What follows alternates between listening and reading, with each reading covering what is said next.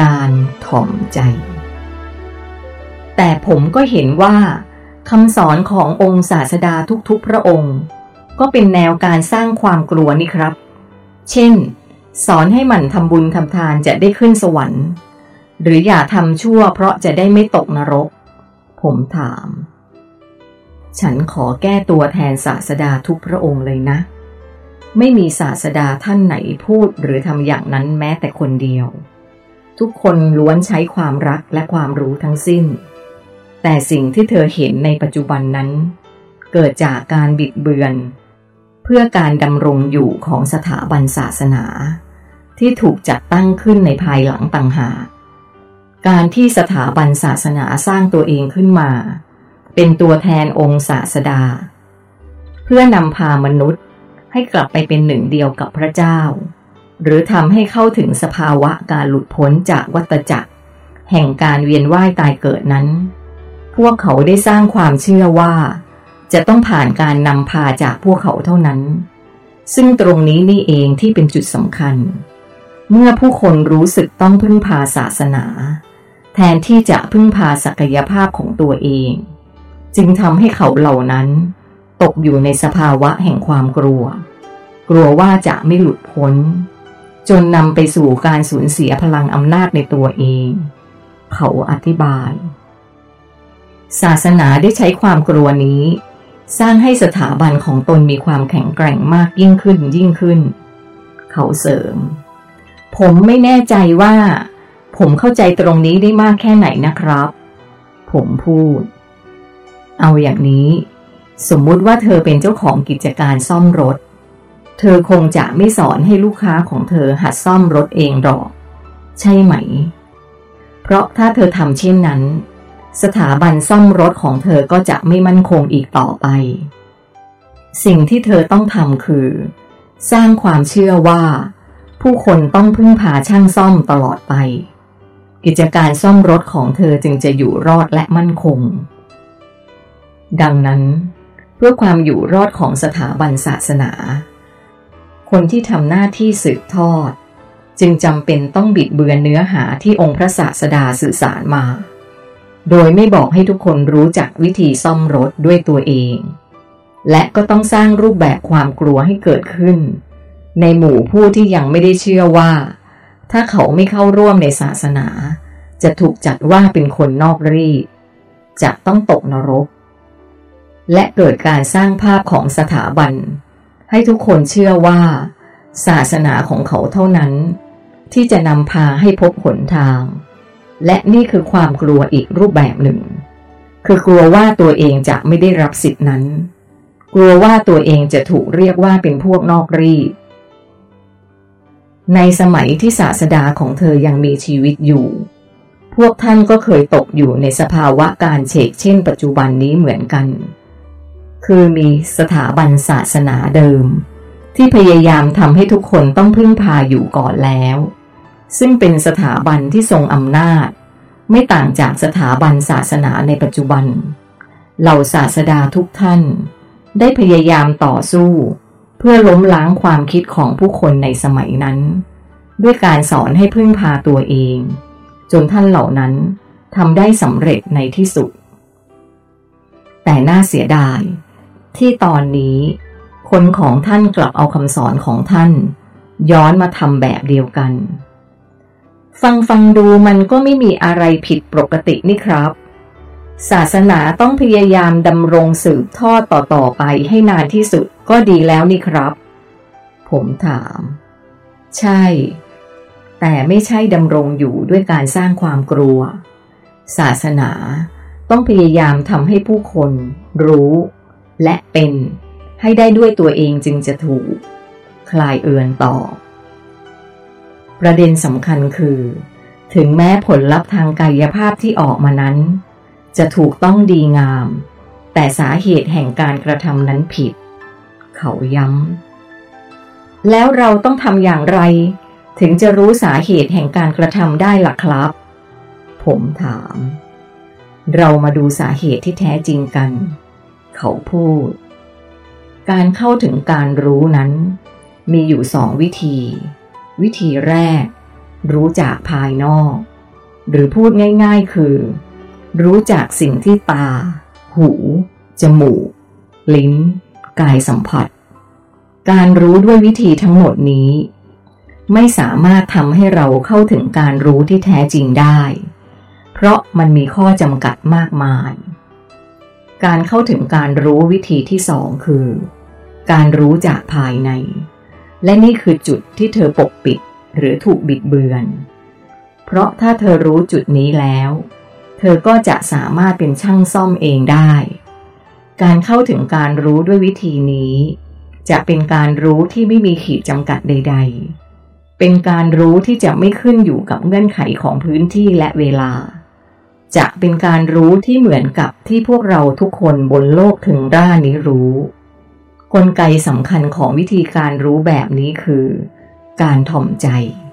เขาหยุดพูด ผมนิ่งเงียบ เธอไม่ถามอีกหรือว่า มันเกี่ยวอะไรกับการถ่อมใจ เขาพยายามเย้าผม ไม่ครับ เพราะผมรู้ว่าถึงอย่างไรคุณก็จะอธิบายให้ผมฟังอยู่ดี ผมเย้าตอบ การถ่อมใจนี้ ไม่ได้หมายความถึงแค่การถ่อมใจกับคนอื่นๆ เพียงอย่างเดียวนะ มันหมายถึงการถ่อมใจต่อตัวตนที่ศักดิ์สิทธิ์ของเราด้วย เธอรู้อยู่ใช่ไหมว่า ในตัวเรานี้มีใครอีกคนที่เป็นตัวตนที่สูงส่งอาศัยอยู่ รู้แล้วครับ ผมตอบคนที่เฝ้ามองเราอยู่ในทุกที่ทุกเวลา เฝ้ามองเราทำทุกสิ่งทุกอย่าง เขาจะชื่นชมยินดีเมื่อเราทำในสิ่งที่ถูกต้องดีงาม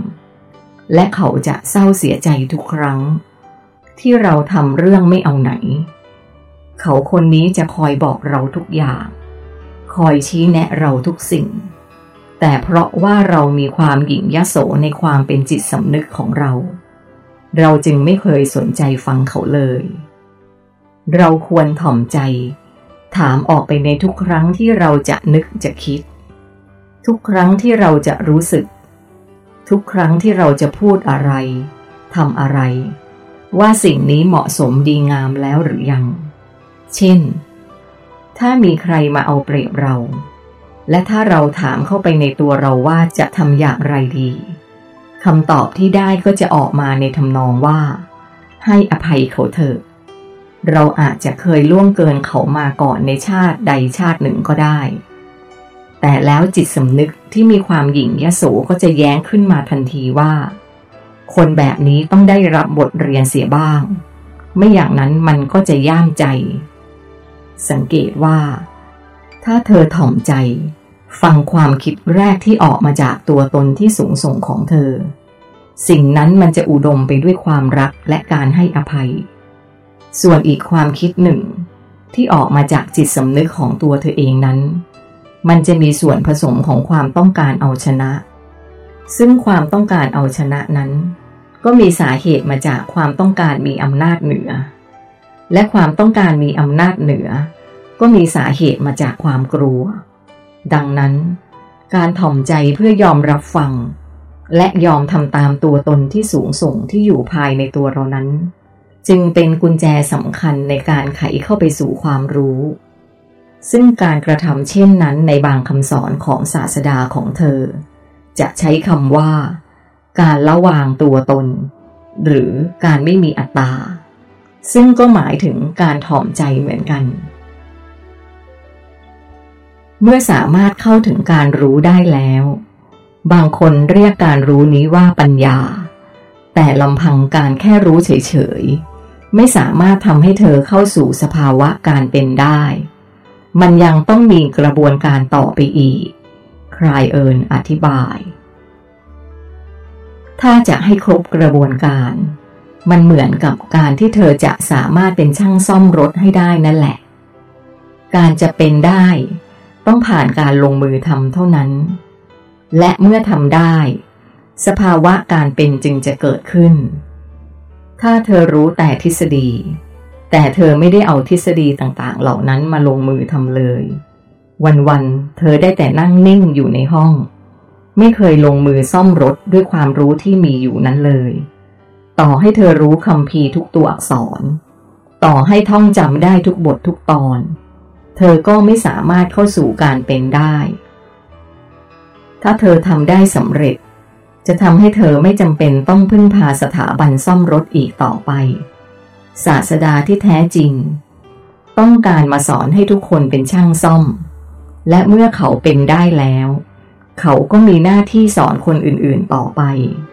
ไม่ใช่ใช้วิชาช่างซ่อมสร้างสถาบันของตัวเองขึ้นมา อย่างนี้ไม่ถูกต้อง แล้วก็เป็นเรื่องที่ง่ายมาก ในบรรดาความรู้ทั้งหมดในจักรวาลที่เธอต้องรู้ ก็คือแค่เรื่องความรัก และในบรรดาสิ่งที่เธอต้องทำทั้งหมดในชีวิต ก็คือ แค่ทำความรักให้มันประจักษ์ออกมาจากตัวเธอเท่านั้น ฉันขอให้เธอจำไว้อย่างหนึ่งคือ สิ่งใดที่เกินปกติวิสัยความน่าจะเป็นของความเป็นมนุษย์ ขอให้เธอสันนิษฐานไว้ก่อนว่าผิด เพราะสิ่งที่เราต้องทำนั้นเรียบง่ายมากๆ ไม่ต้องอดอาหาร ไม่ต้องนั่งหลังขดหลังแข็งทนทรมานร่างกาย สิ่งที่เธอต้องทำคือแสดงความรักต่อทุกสรรพสิ่ง และต้องเป็นความรักขั้นสูงสุดด้วย ไอ้เจ้าความรักที่สูงสุดที่ว่านี่แหละครับ ที่ผมคิดว่าเป็นปัญหา การที่เราจะรักคนที่เราเกลียดให้ได้อย่างกับเขาเป็นลูกของตัวเองนั้น ผมดูแล้วไม่น่าจะเป็นไปได้เลย ผมแสดงความเห็น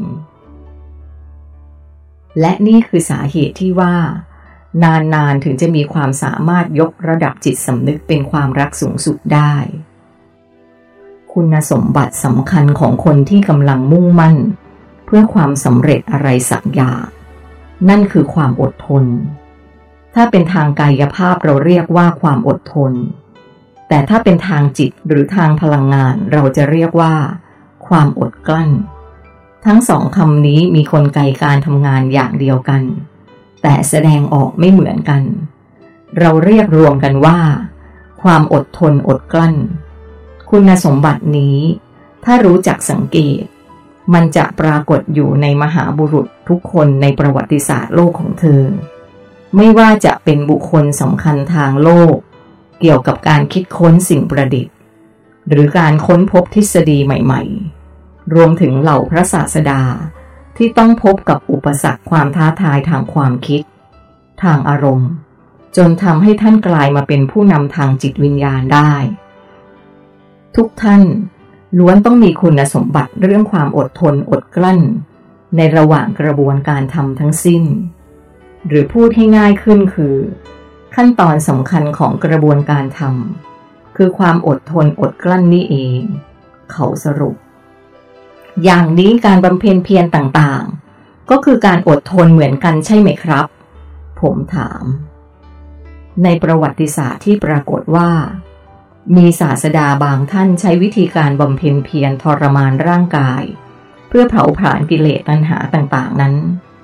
ถ้าเราอ่านประวัติศาสตร์นั้นดีๆ จะพบว่า ท้ายที่สุด ท่านก็เฉลยว่า วิธีการที่ท่านทำนั้นไม่ได้ผล ท่านจึงเลิกทำและหันมาดำเนินวิถีชีวิตที่เป็นปกติวิสัย หรือที่ศาสดาองค์นั้นเรียกว่า ทางสายกลาง สิ่งที่ท่านนำในช่วงแรก เป็นแค่การลองทำตามที่ครูของท่านสอนมาเท่านั้น ความหมายของความอดทนอดกลั้นที่แท้จริงนั้น คือการพยายามแสดงออกซึ่งความรักให้ได้ ถึงแม้ว่าคนคนนั้นจะไม่มีส่วนไหนจูงใจให้รักเลย เราสามารถรักคนที่สมควรรักได้ง่าย ๆ เพราะเขามีปัจจัยที่ทำให้เรารัก เช่นเขาน่าสงสาร เขากำลังลำบาก หรือเขาเป็นลูกเป็นหลานเป็นต้น แต่ในกรณีของคนที่ไม่สมควรรัก เช่นคนชั่ว คนเห็นแก่ตัวนี่สิ มันจะต้องใช้ความพยายามอย่างยิ่งยวด เพื่อจะบังคับให้ร่างกาย และจิตใจของเราแสดงความรักออกมา และในที่สุดของที่สุดคือ เราสามารถแสดงมันออกมาได้อย่างเป็นธรรมชาติ ด้วยจิตสำนึกรักที่บริสุทธิ์จริง ๆคำว่าบริสุทธิ์ จึงมีความหมายในทำนองนี้ คือมีความหมายทั้งก่อนและหลังของกระบวนการทำตรงจุดนี้ หมายความว่าอย่างไรนะครับ ทั้งก่อนและหลังอะไร ผมถาม ก่อน หมายถึงการใช้จิตสำนึกรักอย่างบริสุทธิ์ใจ เพื่อขับเคลื่อนการกระทำของเธอ โดยไม่มีสิ่งใดแอบแฝง หรือหวังสิ่งใดตอบแทน มันเป็นการกระทำด้วยความรู้ว่าสิ่งนั้นดี เธอจึงตัดสินใจทำส่วนความบริสุทธิ์ที่อยู่หลัง หรือที่เป็นผลลัพธ์นั้น หมายถึงการกำจัดให้สิ้นชำระให้สิ้น ไม่เหลือผลกรรมใด ๆ ในทุกๆห่วงเวลา เช่น ในวินาทีที่เธอตัดสินใจ ให้อภัยคนที่มาเอาเปรียบเธอ รวมทั้งมอบความรักความปรารถนาดีอย่างจริงใจกับเขาไปนั้น ผลที่ได้ในปัจจุบันคือ เธอไม่ได้สร้างความขุ่นเคืองใจให้แก่เขาคนนั้น และยังไม่ได้สร้างความผูกอาฆาตพยาบาท ที่จะมีต่อกัน จนทำให้ต้องเกี่ยวกรรม พื่อไปเกิดร่วมกันในอนาคตอีก และในขณะเดียวกัน เธอก็ได้แก้ไขพันธสัญญาเก่า ที่เธอกับเขาเคยมีต่อกันในอดีตได้อีกด้วย สรุปคือ การกระทำเพียงครั้งเดียวของเธอ ได้ผลลัพธ์ คือสร้างความบริสุทธิ์ให้เกิดขึ้นได้ทั้งสามโลกเลย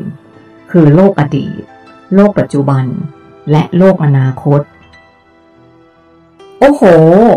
ฟังดูยิ่งใหญ่อลังการจังครับ ผมหยอกคลายเอินเล่น เรื่องนี้ไม่ใช่เรื่องเล่นๆนะ มันเป็นปัญหาสำคัญที่สุด ที่บรรดาศาสดาทั้งหลายต้องลงทุนลงแรงเสียสละตัวเอง ลงมาเกิดในโลกของเธอ เพื่อฉุดช่วยพวกเธอให้พ้นจากวัฏจักรแห่งการเวียนว่ายตายเกิดนี้มาหลายยุคหลายสมัย คลายเอินทำหน้าจริงจัง ครับผม ผมพูด ถ้าเธอ หรือใครก็ตามทำได้อย่างนี้ไปเรื่อยๆ ในทุกๆบททดสอบที่ผ่านเข้ามาในชีวิต วันหนึ่ง ผลกรรมจะค่อยๆหมดไปอย่างสิ้นเชิง มันจะไม่มีอะไรต้องชดใช้อีก และไม่มีภาระกรรมใหม่ที่ถูกสร้างขึ้น เพราะปัจจุบันเราได้แก้ไขจนหมดแล้ว ความบริสุทธิ์นี้จึงหมายถึงความสะอาด ปราศจากกรรมใด ๆ และสภาวะความว่างหรือสุญญตา ก็จะเกิดตามมา บุคคลผู้นั้นจะได้ชื่อว่าว่าง เพราะไม่ต้องทำอะไรอีกแล้ว ซึ่งตามกฎ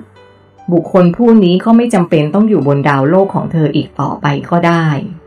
เขาสามารถเลือกที่จะอยู่ที่เดิมจนกว่าจะหมดอายุไข หรือจะมาเกิดใหม่ที่ดาวเทิงร่าเพื่อชื่นชมโลกที่มีความสมบูรณ์แบบนี้ก็ได้ การที่อยู่ดาวโลกเทิงร่านี้จึงมีแต่ความสุข อยู่ด้วยความว่าง ไร้ซึ่งความวิตกกังวลใด ๆ ที่นี่คือโลกสวรรค์ที่เป็นของจริง โลกที่จะมีแต่เรื่องดี ๆ